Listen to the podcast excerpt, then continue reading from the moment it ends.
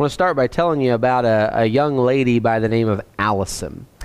Allison didn't like the, the spotlight. Literally, she didn't like spotlight. She was a junior in high school. She liked being on the school's drama team, but she didn't like being in the bright beam of a literal uh, spotlight. But she had to sometimes. She understood that there were times that required her, being on the drama team, to, to uh, be doused in that flood of illumination. And despite her disdain for those center stage spotlight moments, she understood their purpose. She knew what it was, what it was all about. It was that purpose, in fact, it was not just the, the light, physically light, but it was the purpose of the light that caused her to feel ill, ill each and every time the spotlight came on her, right? We know what the purpose of a spotlight is. We know the spotlight is shine on uh, an object of emphasis, right? We know a spotlight is put on something that we want to draw everyone's eye at a particular time. We want everyone to have their eyes drawn to that particular thing. And that object is often brought to center stage, right? I, I don't put the pulpit over here right? Uh, now I've seen some that do that, and it's a little odd. They have other things that go on over here, right? But but this is this is center stage. This is uh, not necessarily a, a spotlight moment for me, but this is where the attention is supposed to be, right? I'll wait on some of you to look. No, I'm kidding. but we know that's what center stage, that's what the spotlight is all about. This is where everyone should focus their attention at a given time. In Mark chapter 5, there's a drama that unfolds in verses 21 through 43. And there are three scenes in this drama. And in each one of these scenes, the spotlight shines on an object in common. What I mean is that there is a thing that takes center stage in each of these three scenes, and it's no coincidence uh, because it's the master teacher who's involved here. It's the master teacher who is at work in this instruction, in these moments, in each of these scenes. He's working here. So if you would, go ahead and make sure you flipped your Bibles to Mark chapter 5. We're not going to have anything on the screen tonight besides what you see right now. All right, we're going old school. You're going to have your Bibles cracked open and you're going to follow along, which I know a lot of you do anyway. All right, but Mark chapter 5, uh, take a look there. We're going to start reading in verse 21. We're going to go down through verse 43 in this message that I'm calling Center Stage Faith. Because that's what's at center stage. Center stage, faith. The scripture says there in Mark chapter 5, starting in verse 21, when Jesus had crossed over again in the boat to the other side, a large crowd gathered around him, and so he stayed by the seashore. One of the synagogue officials named Jairus came up and on seeing him fell at his feet and implored him earnestly, saying, My little daughter is at the point of death. Please come and lay your hands on her so that she will get well and live. And he went off with him. And a large crowd was following him and pressing in on him. A woman who had had a hemorrhage for 12 years and had endured much at the hands of many physicians and had spent all that she had and was not helped at all, but rather had grown worse, after hearing about Jesus, she came up in the crowd behind him and touched his cloak. For she thought, if I just touch his garments, I will get well. Immediately, the flow of her blood was dried up, and she felt in her body that she was healed of her affliction. Immediately, Jesus, perceiving in himself that the power proceeding from him had gone forth, turned around in the crowd and said, who touched my garments? And his disciples said to him, You see the crowd pressing in on you, and you say, Who touched me? And he looked around to see the woman who had done this.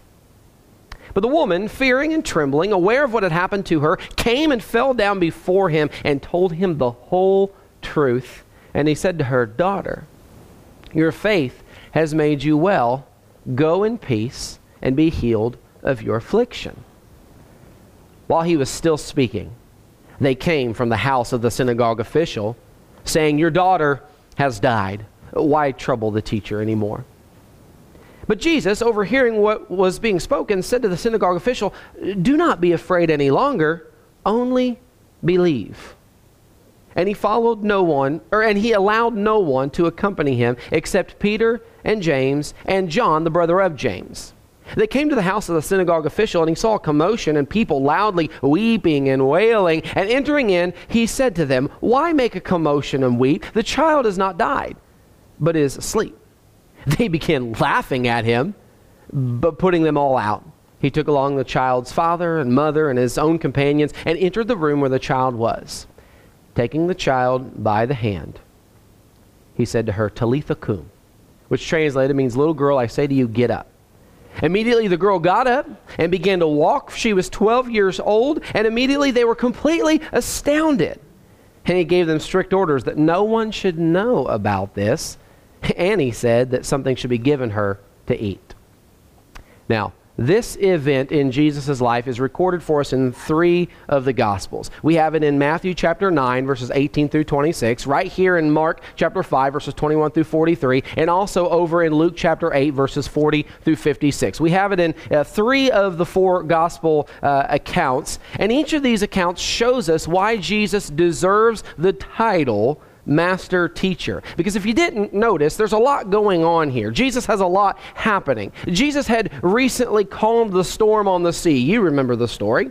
He had recently calmed the sea, uh, the storm on the sea, and then cast the demons out of the man in the country of the Gerasenes, and now coming back across the sea. Did you catch that at the beginning? Coming across the sea again, coming back in the boat again. Now he's come back across the sea, and Jesus reaches land, and he's met by this large crowd that had gathered there. In Luke's account, Luke says that they welcomed him, right? This is not a crowd waiting with rocks.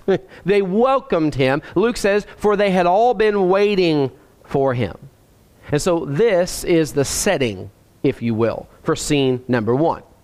In scene number one, we have Jairus coming up to Jesus, engulfed by this beachside crowd, falling down at his feet. In Matthew's account, he uses a word that can mean to worship.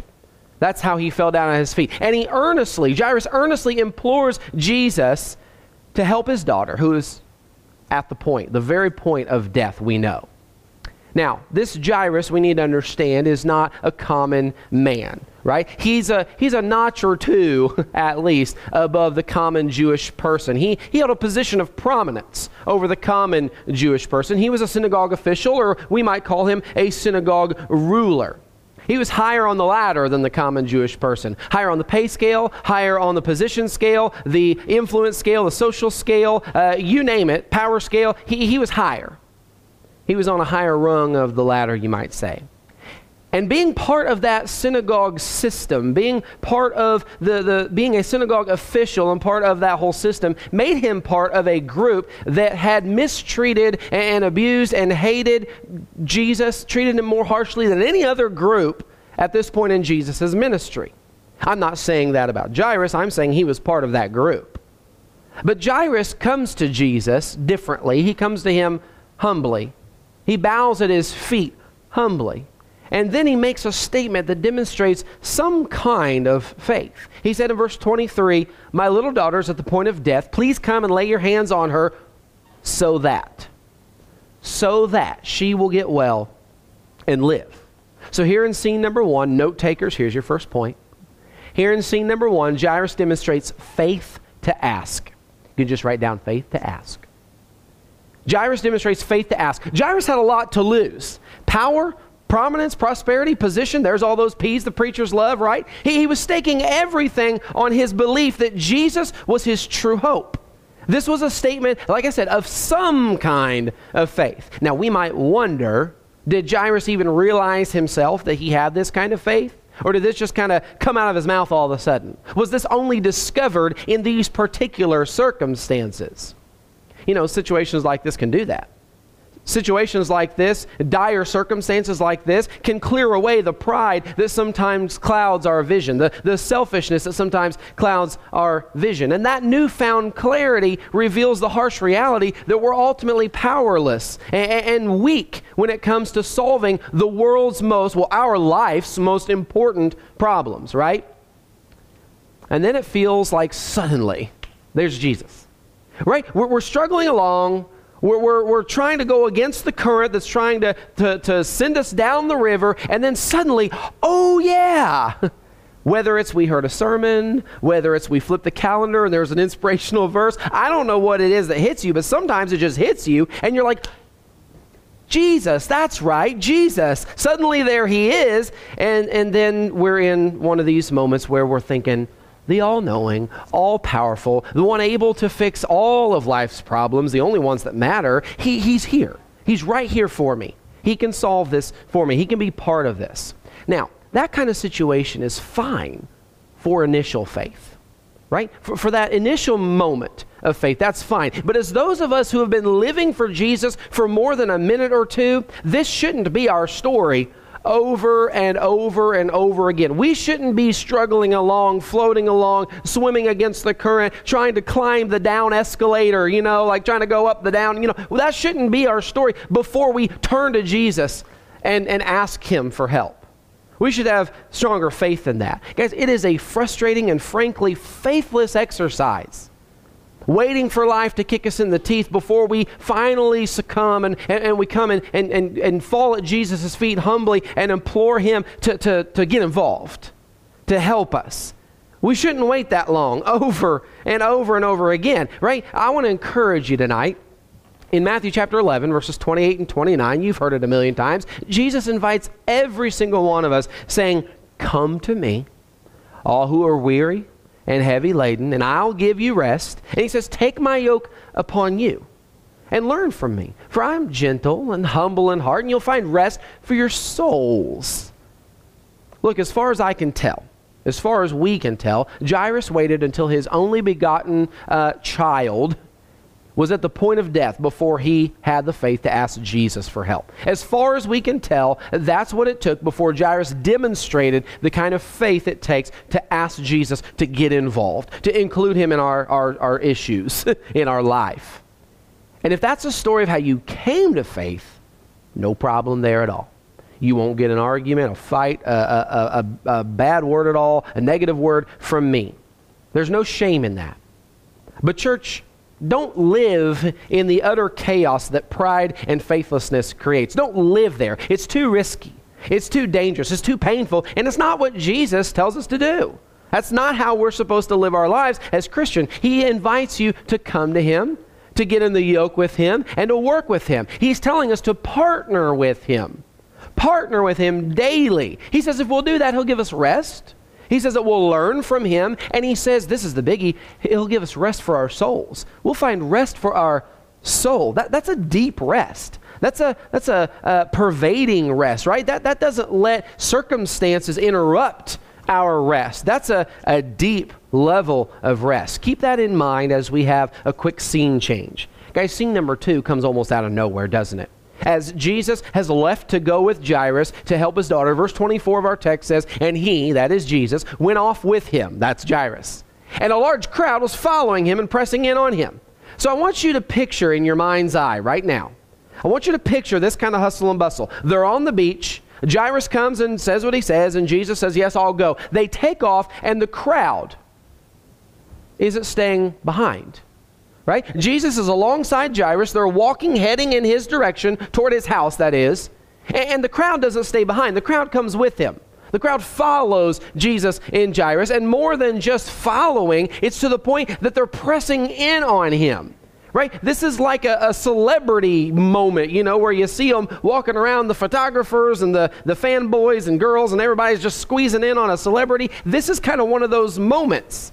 And in the midst of this, a struggling woman saw an opportunity. She had been experiencing a hemorrhage for 12 years. Bleeding wouldn't stop for 12 years. And I want you to think about the implications there. What all does that mean? Well, according to Jewish law, she'd be considered unclean, right? And so that meant that she couldn't touch anyone. She couldn't be around people. She couldn't worship with her people. If she had a husband, she couldn't be with him. It's no wonder verse 26 of our text reveals to us that she had endured much at the hands of many physicians and had spent all that she had. I would too. That's a miserable life to live for 12 years. This poor woman was unclean. She was excluded. She was exhausted. She was outcast. She was desperate, destitute, financially deficient. She had spent 12 years in this miserable condition. She had spent all of her money on this miserable condition, and now she was just plain spent. The Bible says she spent all her money on these physicians, these doctors that did her no good. In fact, it, she only got worse over this period of time.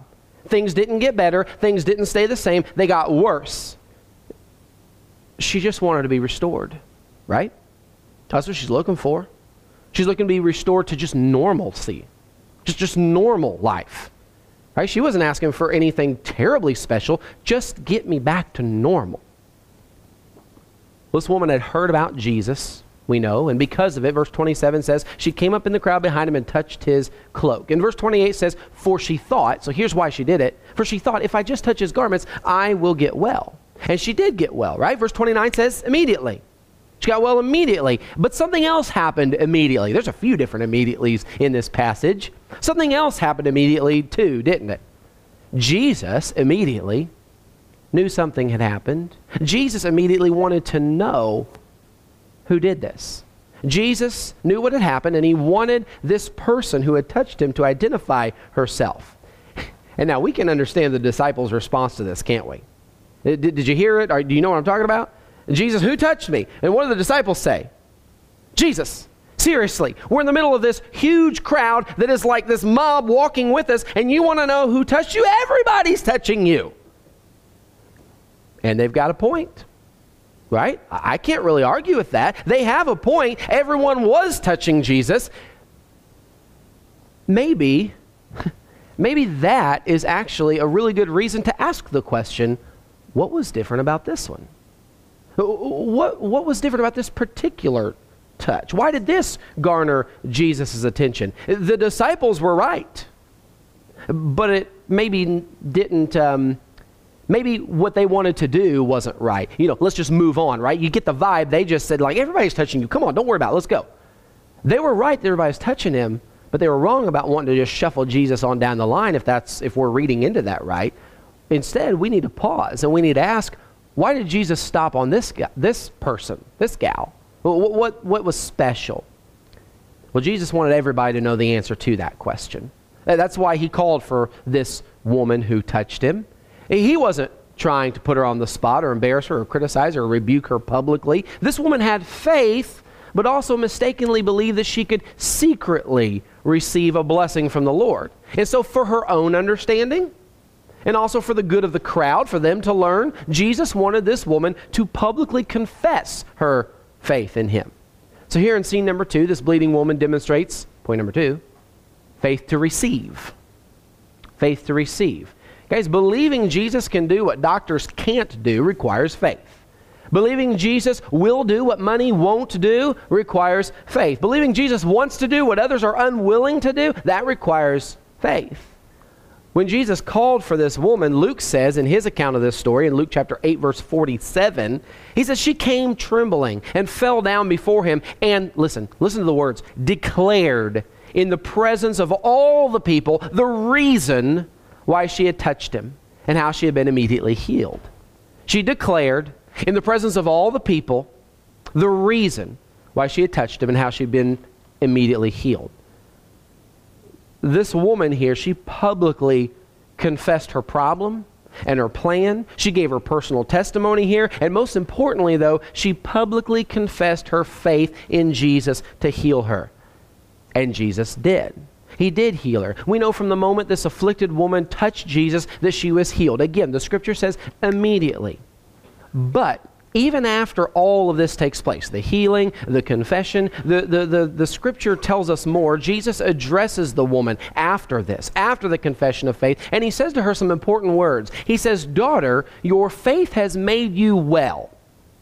Your faith has made you well. Now, that phrase, made you well, can be translated as, it can mean, and it is translated elsewhere in the Bible, as saved you.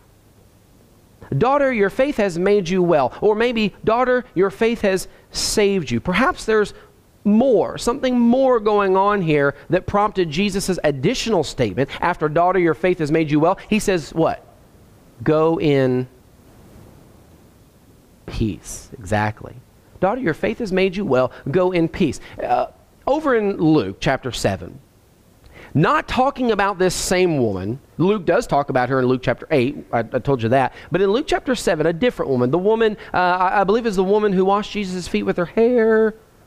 Different woman. In Luke chapter 7, in verse 47, I believe, Jesus points out specifically to Peter that this woman's sins are many. And he says he's going to forgive them, right? It, well, actually, he says her sins, which are many, have been forgiven.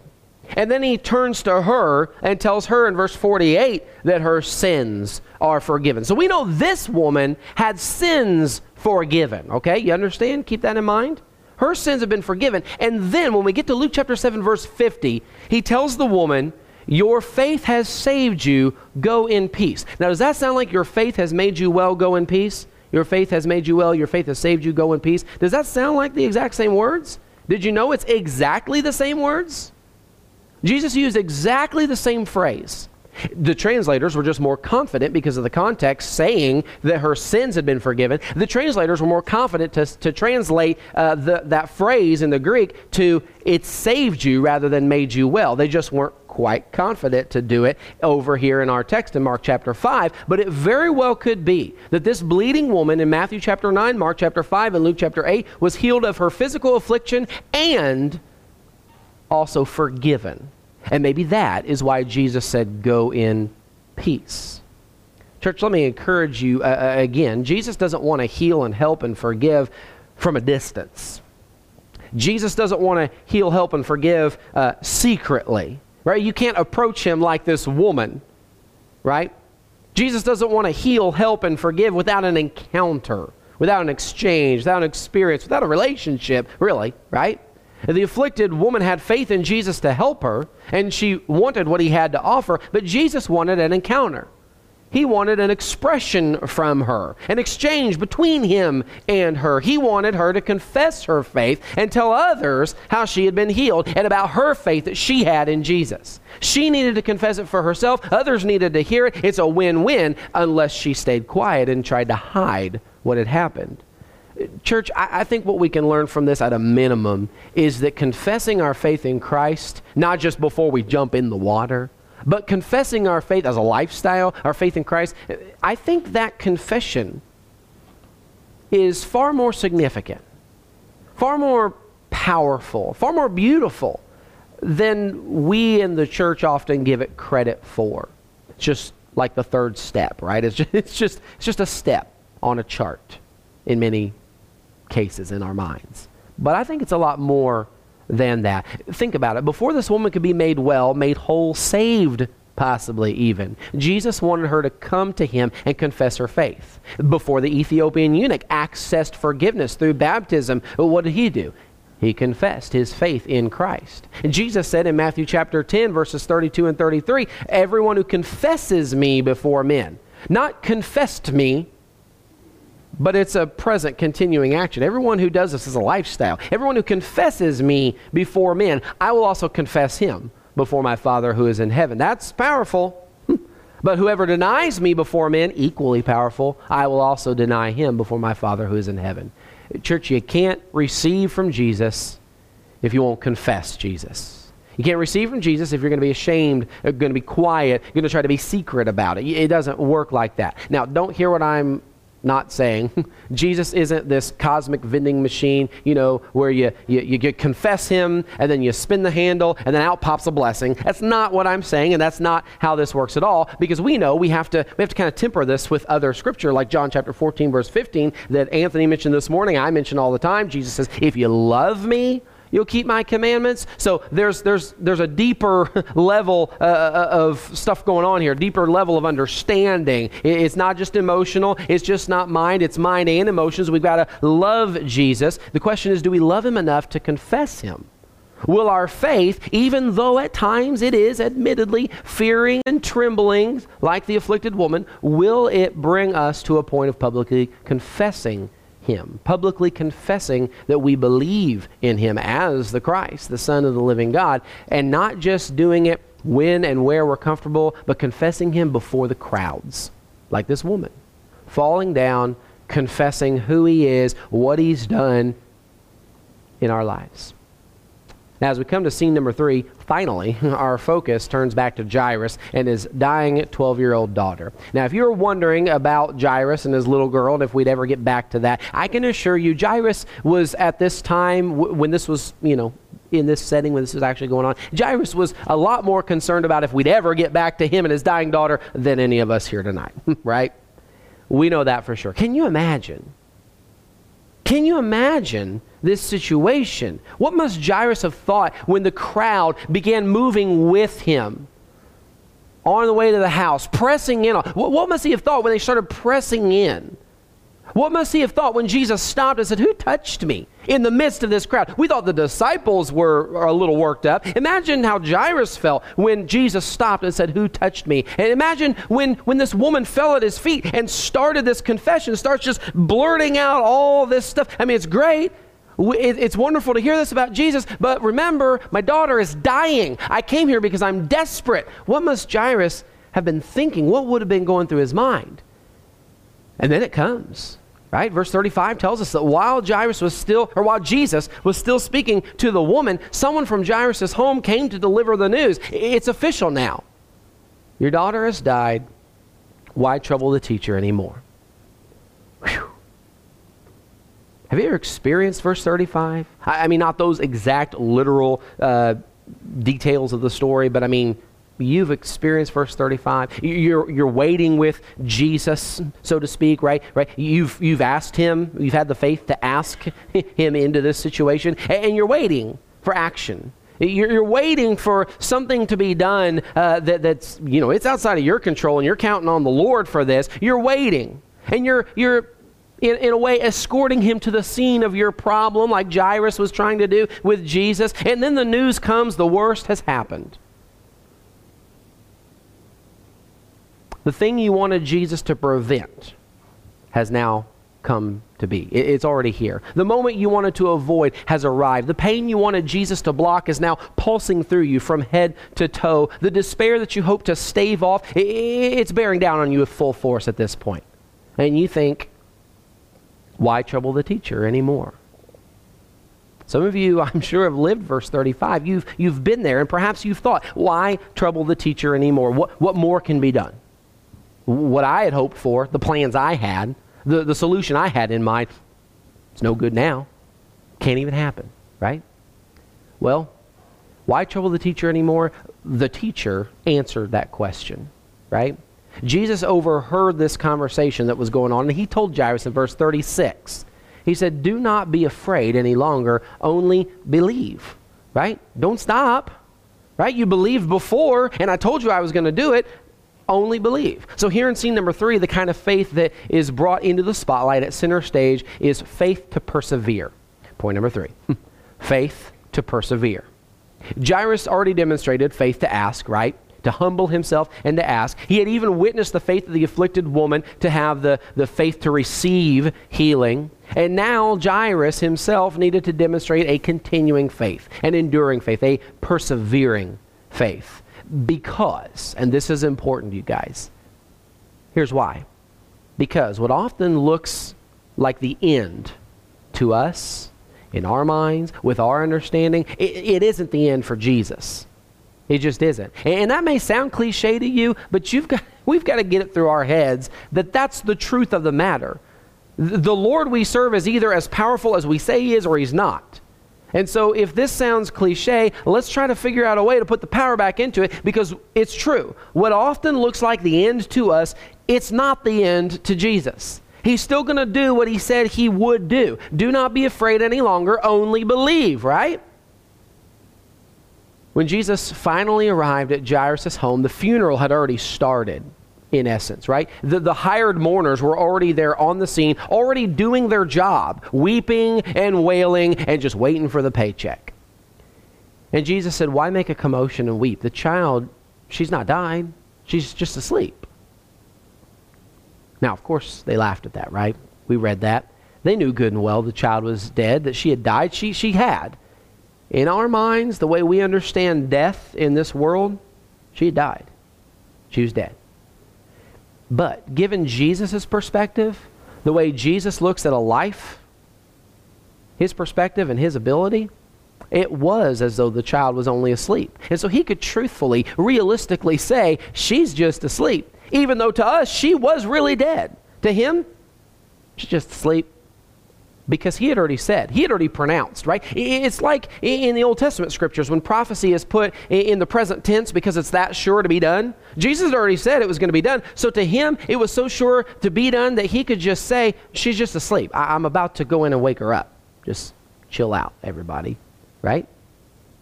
So Jesus had all the, the mockers leave the room.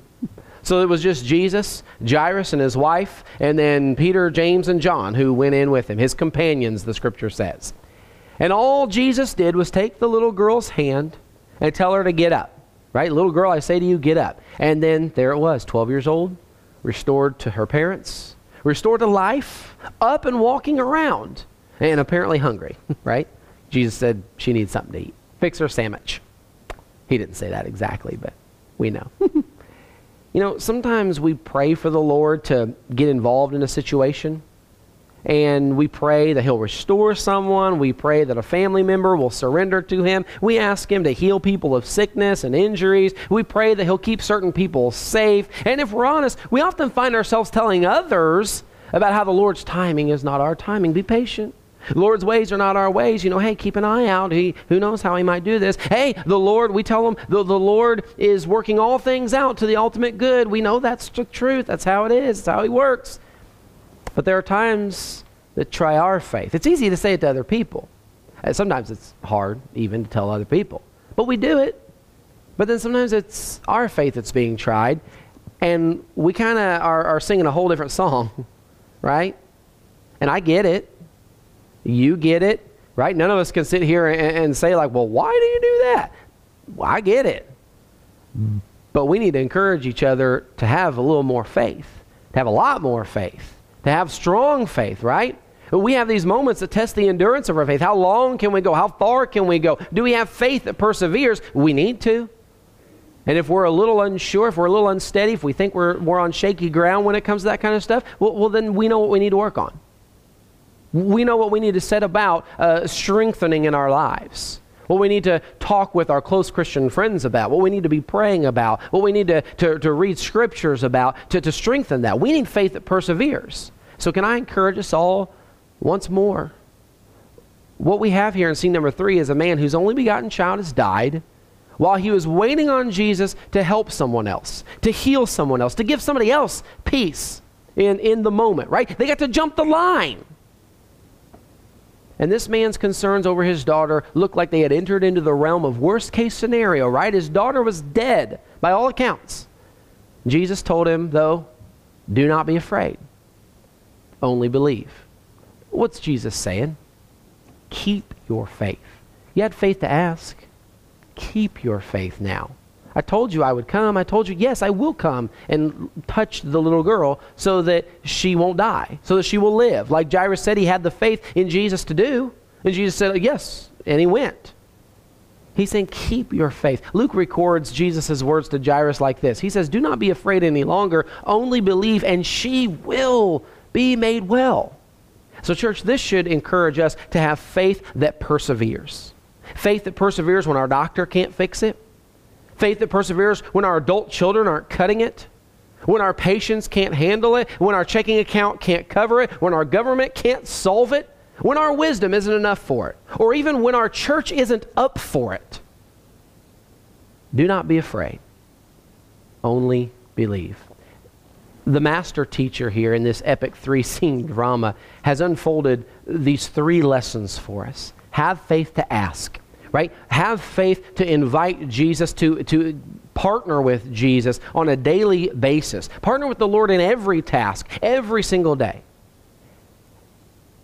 Confess faith to receive right? Have that kind of faith that confesses your belief in Christ so that you will receive. Love Him enough to publicly confess who He is and what He's done in your life, and then go in peace like the woman was able to do. And then finally, develop this faith that perseveres, that doesn't give up, that doesn't let go. Don't get impatient, don't doubt. Even when things look impossible, remember, God's going to raise the dead.